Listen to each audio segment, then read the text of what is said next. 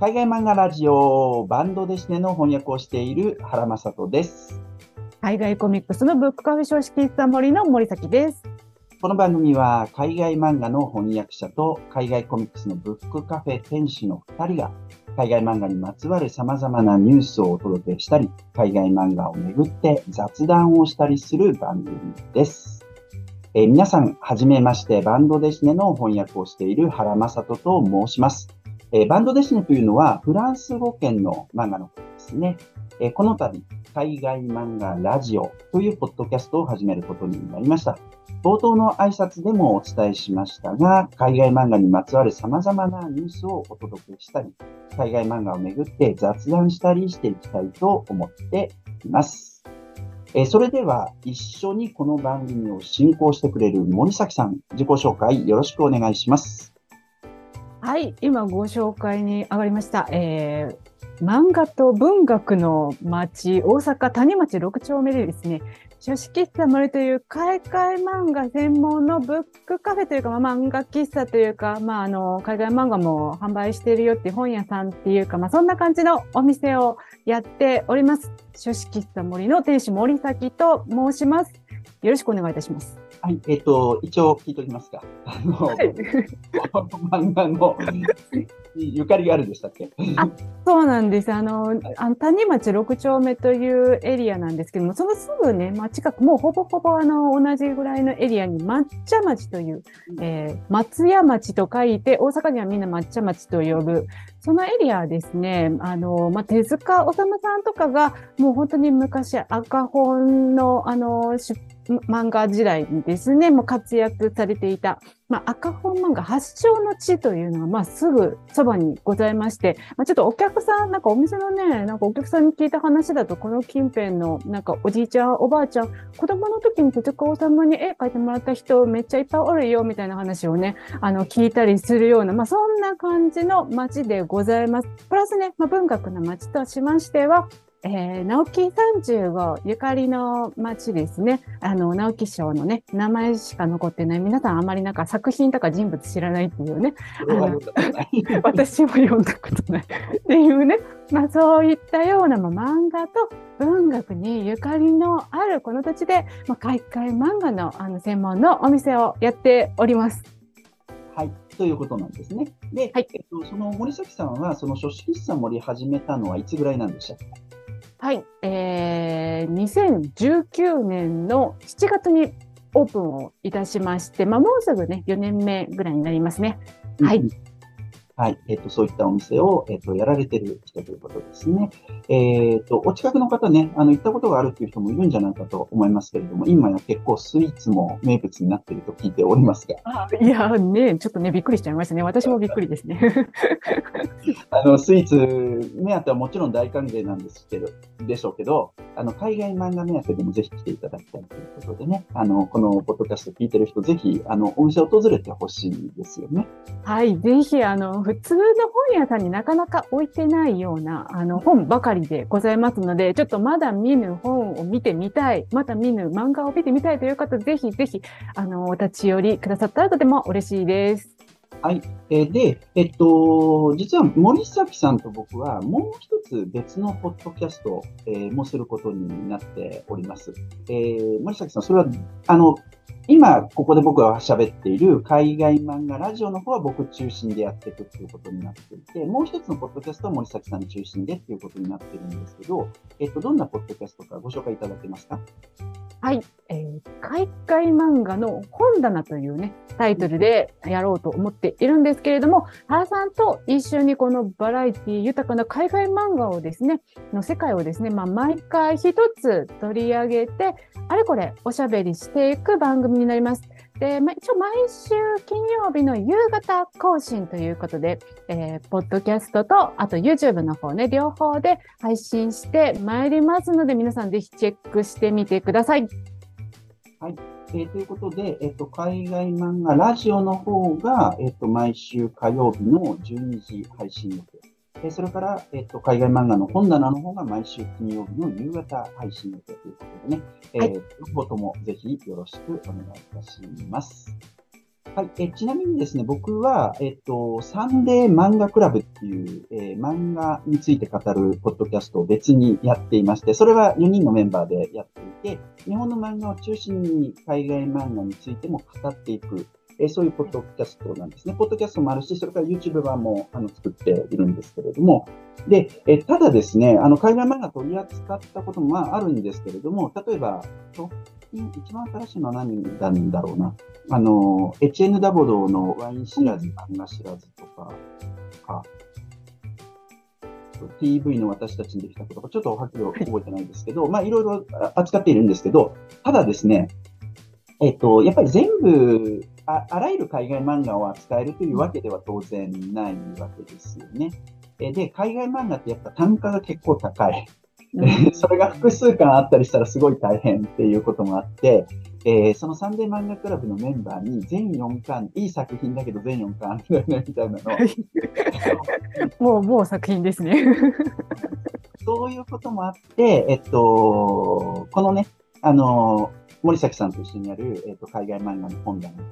海外漫画ラジオっていうのは、あの、海外漫画について存分にえ、ー、と、語れる、えー、そういうポッドキャストにできるというかなと、えー、思って始めたわけですね。はい。えー、特に、あの、ある作品について語っていくっていうの、その海外漫画の本棚の方で、えっ、ー、と、やっていきたいと思っておりますので、えっ、ー、と、どうぞよろしくお願いいたします。はい。で、えっと、まあ、なんでこのポッドキャストやるのかっていうのは、今言ったように、あの、海外漫、僕の場合で言うとね、あの、漫画についてのポッドキャストをやっているけれども、海外漫画ってすごく扱えるわけでもないということもあって、えっと、それをまずやりたいということですよね。で、それからあとは、あの、僕ずっと海外漫画は、そもそも海外漫画の翻訳者なんですよね。バンドですねっていうフランス語圏の漫画の翻訳をもう10、今年15年目ぐらいになると思うんですけど、翻訳を始めて。で、えっと、その折々に、バンドデシネはもちろん、あの、海外漫画全般を盛り上げる活動っていうのを実は結構やってきました。例えば、外満賞っていう、えっと、読者が選ぶ海外漫画アワードっていう、なんかこう、枕言葉とか作ったかな。あの、読者に投票してもらって、えっと、賞を決めるっていうのもやっていたし、これ2012年から17年、18年ぐらいまでだったかな。えー、で、えっと、それからあとは、世界の漫画についてゆるく考える会っていうイベントも、えっと、やってますね。あの、コロナ禍でちょっと、しばらくね、お休みしてたんですけど、あの、今年、去年のこれか、やって、森崎さんもね、お越し、はい、私初めて参加させていただきました。はい。ああいうイベントもやっていたり、それからとその、ゆるく考える会と紐づけるような形で、コミックストリートっていう、あの、海外漫画についての情報サイトもやっていて、まあ、これも今更新まとまってしまっているんですけれども、まあ、ただサイト自体は残ってて、いろんな人へのインタビューとかそういうのを読めたりするんですけど、そういうのもやっていて。えそれからあとは、えっと、これ2019年から始まったことになるんですけれど、サウザンコミックスっていう、えっと、海外漫画を、えー、クラウドファンディングを使って翻訳出版していくというレベルの編集主幹もやっていたりするんですよね。えそういう、あの、様々な活動をしていく中で、まあ、昨今ね、あの、音声メディアめっちゃ盛り上がってますよ。そうです、ね。これは乗るしかないな。あのぜひ、えっと、海外漫画についても、ポッドキャストあった方がいいんじゃないかということで始めるようにいうことですね。で、僕も森崎さんも実は YouTube はすでにやっていて、もうま、まあまあ経ちますよね。2年ぐらい経つ？もっと経つああ、そうですねコ。コロナ禍から始めたから結構経ちますね。2、3年になるんですよね。えー、で、えっと、まあ YouTube はやってるんだけど、で、僕より森崎さんの方が頑張って YouTube は毎週必ず更新してるみたいなところあるでしょ？まあ一応週1でちょっと、ちょっと宣伝しますけれども、あの、毎週水曜日夜夜8時半からあの海外漫画に関する、まあ、いろんなねお話を1時間ぐらい YouTube ライブという形でご紹介をさせていただいております。よかったらチャンネル登録お願いいたします。はい。まあ、そういうことをやってるんだけど、その上で、あの、こう、なんで、えっと、ポッドキャストを僕がやりましょうよって言ったら、あやりましょうって言ってくれたわけですけど、そのど、どんなお気持ちとかあったりします？そのポッドキャストああ、そうですね。まあ、なんていうのかね、YouTube ライブ、まあ、毎回終了日に、あの、まあ、1時間ぐらい、いくつかの作品をご紹介するみたいな感じでやっているんですけれども、まあ、もうちょっとね、あの、細かく、あのー聞きやすい感じで、あの一作品とか、まあ、あの、あのなんだ、短時間的にも短い感じでね、あの空き時間とかに聞いてもらうみたいな感じで、まあ、ポッドキャストもともとちょっとな何かやりたいなとずっと思っていたんですけれども、まあ、今回ね、原さんが、あのお声掛けくださったので、本当に、あのもう渡りに船のみたいな感じで、それでしたらぜひともみたいな感じで、えー一緒にね、やらせていただくことになりました。はい。よろしくお願いします。僕自身はね、YouTube やっててさ、森崎さんもそうだと思うんだけど、基本一人でやるじゃないですか。あはい。で、そうすると、やっぱなんかこうやるの結構大変になっちゃったりするんですよね。うん。森崎さんは毎週 YouTube ライブやるって決めてるから、義務としてこうやらざるを得ない部分もあるっていう、そういう仕組みにしてるんですけど、はい。いつでも出せばいいやってなってて、うんそうするとやらないんですよね。あ、わかります。あ私もそう一応 YouTube ライブ以外にも、これまでなんかちょっとこう漫画紹介とか、うんなんかトピックス紹介とか、なんかやってたんですけれども、なかなかちょっとね、あの、後でいいやみたいになっちゃうと、こう更新がなかなかできないっていうね、まあ、そういったところもありましたので、まあ、今回、二人でね、ちょっと牽制し合いながら、こう、締め切りを、あの、できるとね、あのいいかなと思います。コンスタントにできるという意味で、すごくいいと思います。はい、そうなんです。はい 頑張らないといけない。頑張っていきたいなと思いますね。で、えっと、森崎さんともう一つ、ま、えー海外漫画の本棚やるんだけど、じゃあ、えっと、その海外漫画の本棚に対してこちら、海外漫画ラジオはどういう番組かっていうと、えっと、海外漫画についてのニュースをまずは取り上げていきたいって思ってるんですね。で、実は海外漫画のニュースって案外出てるんです。うんうん雑誌とか、まあ今、ウェブとかね、あるいは個人が発信してるとか、で、そういったものを取り上げて、えっと、それに対してコメントをするみたいな、えーそういうことはやっていきたいなと、えー思ってますね。それからあとは、まあ、そういうニュースになってなかったとしても、今こういうことがあるよねっていう、そういう雑談みたいなことは、えっ、と、していければということかな。で、あとは、えっと、まあ、海外漫画って年に何冊出るっていうのは、まあ、年によってもだいぶ違うんだけれども、例えば今だったら200冊ぐらいは紙で出るし、それから電子だともっと多くて400とかもっとだし、本当に増えましたね、電子もね。ここ1、2年でめっちゃ増えたわけですけどね。増えましたね。森崎さんその辺のこともね、ちゃんとなんかこう調べていらっしゃるので、よくわかってるわけだけど、なんかそういうようなお話とかもできるといいのかなと思いますね。なので、えっと、こちらのポッドキャストは割と情報を中心に、作品をじっくり読み込むとかそういうことではなくて、海外漫画の情報をお届けする、そういうポッドキャストにしていきたいと思います。まあ、例えば最近出た本ということで言うと、今僕の手元にはこういうのがあるんですけれども、えっと、はい。アリックス・バランっ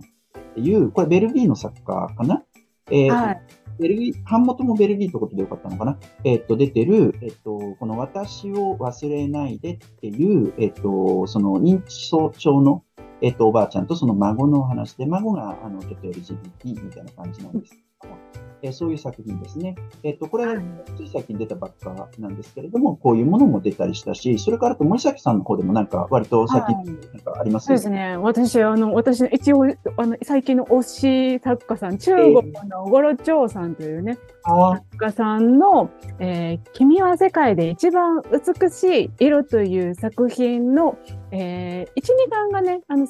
今月3月1日に1、2巻が同時発売されたんですけれども、その、えー最終単巻が3月30日に発売されます。はい。ということでね、あの、めっちゃ可愛いです。あの、中学3年生の青春、中国の地方都市で、えーこう、暮らす中学3年生の男子の青春を描いたですね、ほろ苦い感じの、あの、作品でございます。えー、そっか。まあ、中国の地方都市とかっていう舞台設定すごい面白そうな気がするな。あの、ね、えっ、と、海外漫画の本棚で扱っていってもいいかもしれないですね。ですね。はい。はい。えー、ということでね、今回初回ということで、えっ、と、ポッドキャストの紹介とか自己紹介とかそんなことをやりました。えっ、と、今回の海外漫画ラジオはこれで終わりということにしたいと思います。えー、海外漫画ラジオは毎週火曜日12時の配信です。えー、僕らもう一つ海外漫画本棚という、えー、ある一つの海外漫画を取り上げて、えその作品についていろいろおしゃべりするポッドキャストもやっていまして、そちらは毎週金曜日の夕方更新です。よかったらそちらもぜひチェックしてみてください。それではまた次回お会いいたしましょう。